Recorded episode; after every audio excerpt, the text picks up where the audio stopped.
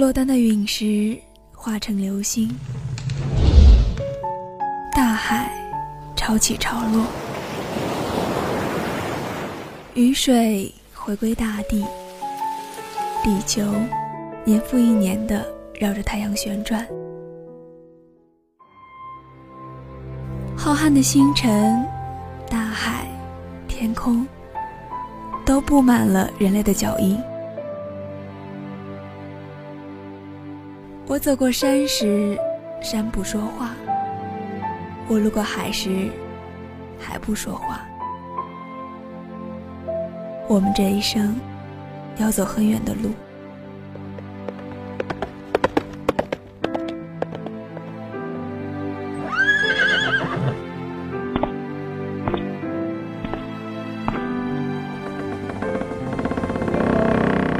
路为纸，地成册。心作笔，心当墨。人物档案馆，与你诉说。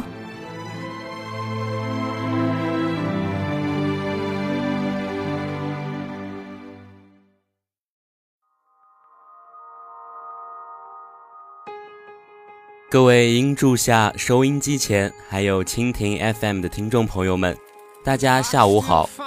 这里是双周三下午的人物档案馆，我是主播小木。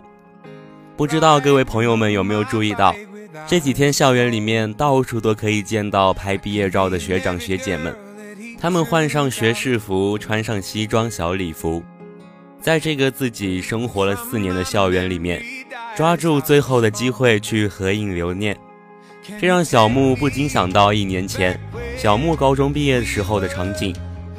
差不多的时间，差不多的做法，一样的夏天，一样的伤感，所以这让小木想起了高考那一段岁月，想起了语文老师给我们分享过一个励志女孩的故事。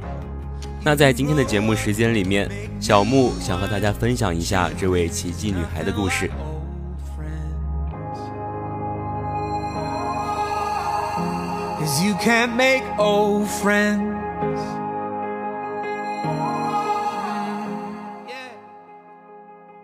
美国有一个奇迹女孩，名为丽丝·莫里。这个有着一袭金色头发的女孩生长在纽约。丽丝出生在美国的贫民窟里，从小就开始承受着家庭的千疮百孔。母亲酗酒吸毒，并患有精神分裂症。在十五岁时，母亲死于艾滋病，父亲进入收容所。贫穷的丽丝需要出去乞讨，和一些朋友流浪在城市的角落里，生活的苦难似乎无穷无尽。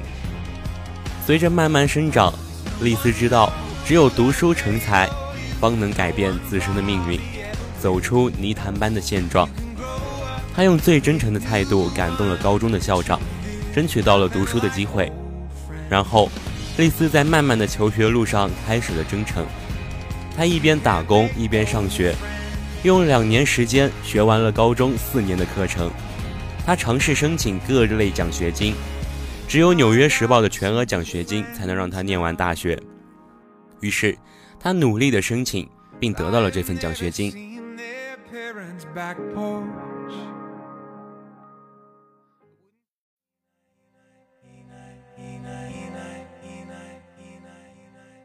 丽丝。一九八零年出生于美国市布朗克斯区，他的父亲大二开始辍学，贩卖毒品；母亲十三岁离开暴力家庭，靠做零工卖淫生活，同时开始吸食大量毒品。就是这样的两个人组建了自己的家庭，可想而知，丽丝的生活会是什么样的呢？没有正常的家庭教育，爸爸妈妈白天昏昏欲睡，晚上出去非法挣钱。来买毒品，再回家吸食，第二天再睡觉卖毒品，吸食毒品。丽丝和姐姐的生活没有人照顾，他们挨饿，穿着肮脏的衣服，头上虱子任意妄为的爬行，承受着其他小朋友们的嘲笑。可以说，丽丝的童年非常可怜。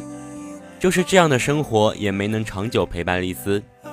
十五岁时，丽丝的家庭破裂，她开始了漂泊生活。挨饿、受冻，居无定所。在丽丝十七岁时，患有艾滋病的母亲去世了。母亲临终时的痛苦，深深震撼了丽丝。她意识到，人还有另外的生活方式，她要改变自己的命运。于是，她开始重新入学，学习高中课程。她利用两年的时间读完了高中四年的课程，并且大部分学科全部得到都是 A 加。最后。他申请到了《纽约时报》的一等奖学金，并以优异的成绩被哈佛录取。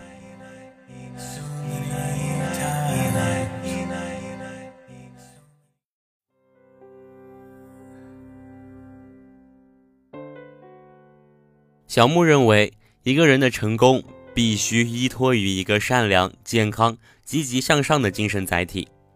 通俗来说，就是一个人首先要学会做人。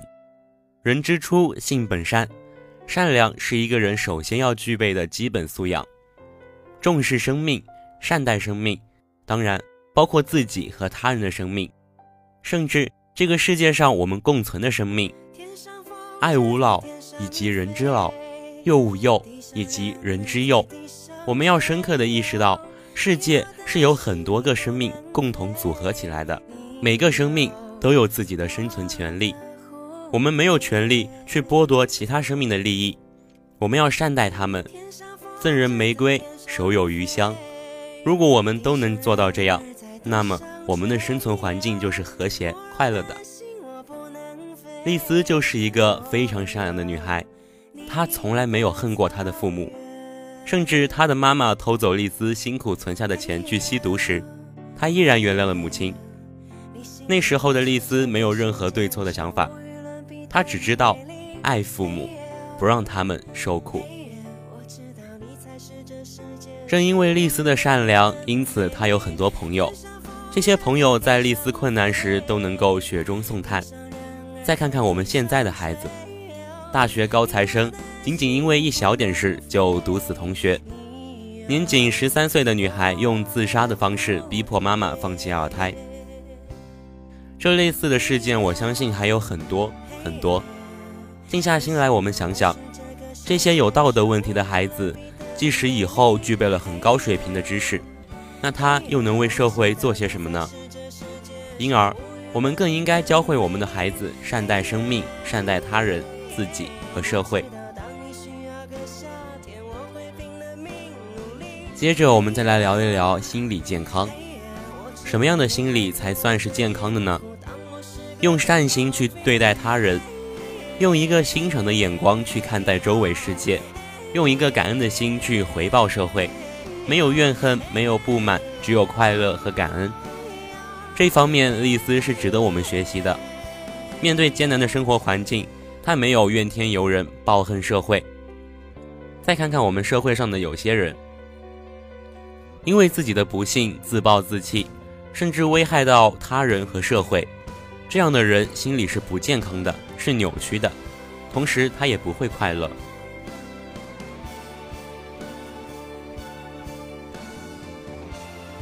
除了具备以上方面，还有就是要有一个积极向上的生活态度。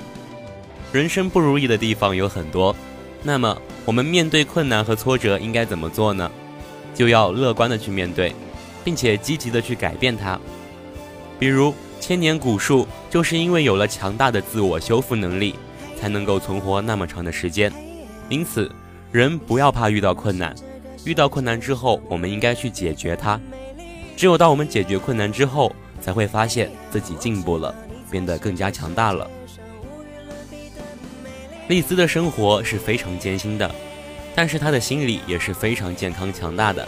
也正是这种精神，让丽兹获得了成功。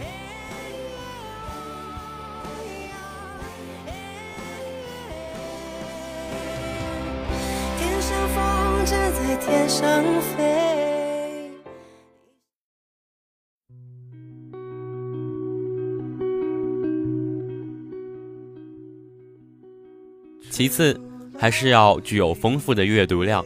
我想，如果丽丝的童年时不是读了那么多的书，即使她之后刻苦学习，她对知识的获取能力也不可能那么强。下面，让我们来谈一谈什么是知识的获取能力。我们现在知道让孩子上学学习，学习知识，从幼儿园到小学、中学、大学，甚至研究生、博士生，在这些过程中，更多的家长比较关注孩子学会了什么，掌握了多少知识，考试能考多少分，而忽略了学习这些知识对于孩子以后的生活和工作能有多大的用处。我相信，只要从这个过程走来的人都清楚这些知识到底有多大的用处。当然，小木并不是否定学习、否定上学，小木只是认为我们不应该单独停留在知识获取多少的层面上，而是更应该关注获取知识的过程。这也是义务教育中教学大纲反复强调的东西。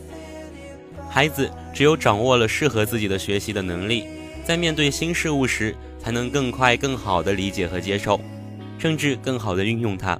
这个能力就是获取知识的能力。当然，这个能力不是一朝一夕能够具备的。我认为最好的捷径就是读书。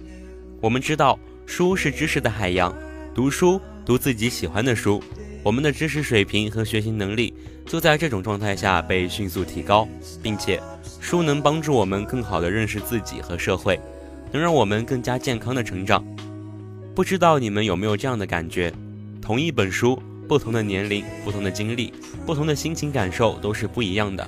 这也就是仁者见仁，智者见智的道理吧。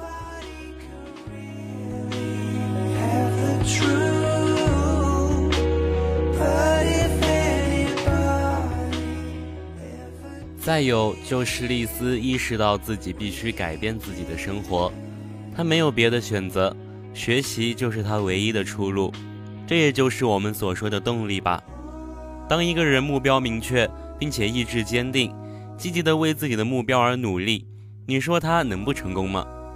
如果我们的孩子明白学习是为自己而学，明白父母的艰辛，明白道路和未来是自己走出来的，那么小木相信，当他们在面临学习时，就不会再有思想问题。有句话说得好。穷人的孩子早当家。对于这个“穷”字，小木的理解是：父母对于孩子少些批判，少些安排，少些帮助，让他们作为独立的个体去品味生活，给他们足够的空间，让他们作为一个穷人，这样他们的未来是不是才能更好呢？即使不是我们看到的富有生活，至少也是他们自己需要的。只有这样，他们才会快乐，才会珍惜。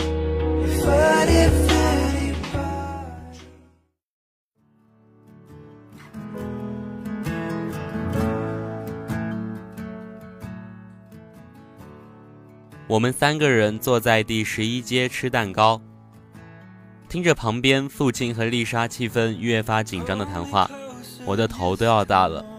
这天晚上，我察觉到父亲比平时我看到的他要快乐很多。当闪烁着十八根蜡烛的生日蛋糕推上来的时候，他们一起给我唱了生日快乐歌。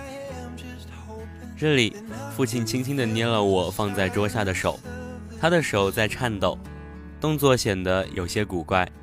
这样的身体接触对父亲来说不是那么自然，而我也知道，这对父亲来说真的是很不容易了。从他的手势，我可以感觉到，他在慢慢穿越我们之间的距离。默默地对我说：“丽丝，我会永远陪在你身边。”此时此刻，我已经无法把目光从他的身上移开了。我想紧紧地抓住他，保护他，不让艾滋病把他带走。我想让家里经受的一切苦难全部都结束，让我父亲的不规则健康起来。上帝赋予我平静，让我接受无法改变的事情，赋予我勇气。让我改变我能改变的事情，赋予我智慧，让我发现事物的不同。吹蜡烛的时候，我并没有许愿，而是选择原谅了父亲，许下一个努力要挽回我们之间关系的承诺。我没有犯和母亲生病时同样的错误，我打算在父亲身边陪着他挺过这一切。我们会再次融入彼此的生命里。的确，他不是最好的父亲。但是他却是我的父亲，我们始终爱着彼此，依靠彼此。这些年来，他对我失望了无数次，但是现在，生命已经短暂到我不得不放弃原来的固执了，所以我打算忘掉我承受的痛苦，忘掉我们之间几年来的仇，忘掉我们之间几年来的仇怨。还有更重要的是，我打算放弃任何想要改变父亲的想法，接受他本来的样子。我打算把我所有的痛苦都像放飞了。我打算把我所有的痛苦都像放飞了一组氢气球一样，全部抛向空中。丽斯莫里，《风雨哈佛路》节选十三。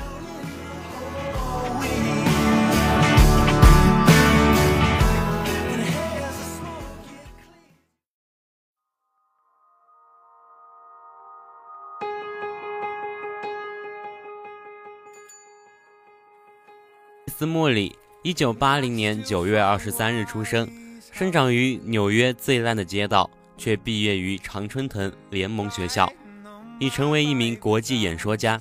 她被称为感动全美的奇迹女孩。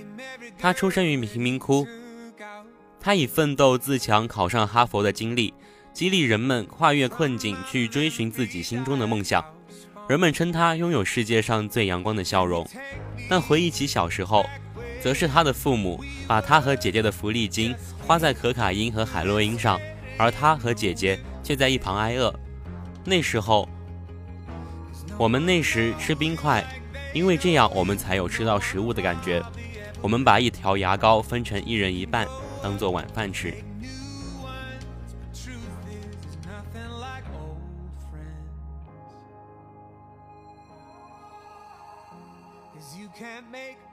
本学期的人物档案馆到这里就要结束了，接下来就要进入到紧张的考试周的复习备考了。愿咱们都能考出一个好成绩，咱们下学期再见喽。那在说拜拜之前呢，让大一的小木在最后打一次广告，认真听哦。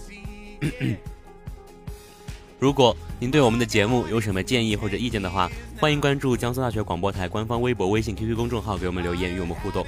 继续关注江苏大学广播台，你可以下载蜻蜓 FM APP 搜索江苏大学广播台，或者在网易云主播电台或者个人上搜索江苏大学广播台，可以收听我们的节目。敬请关注，那就真的拜拜喽，拜拜。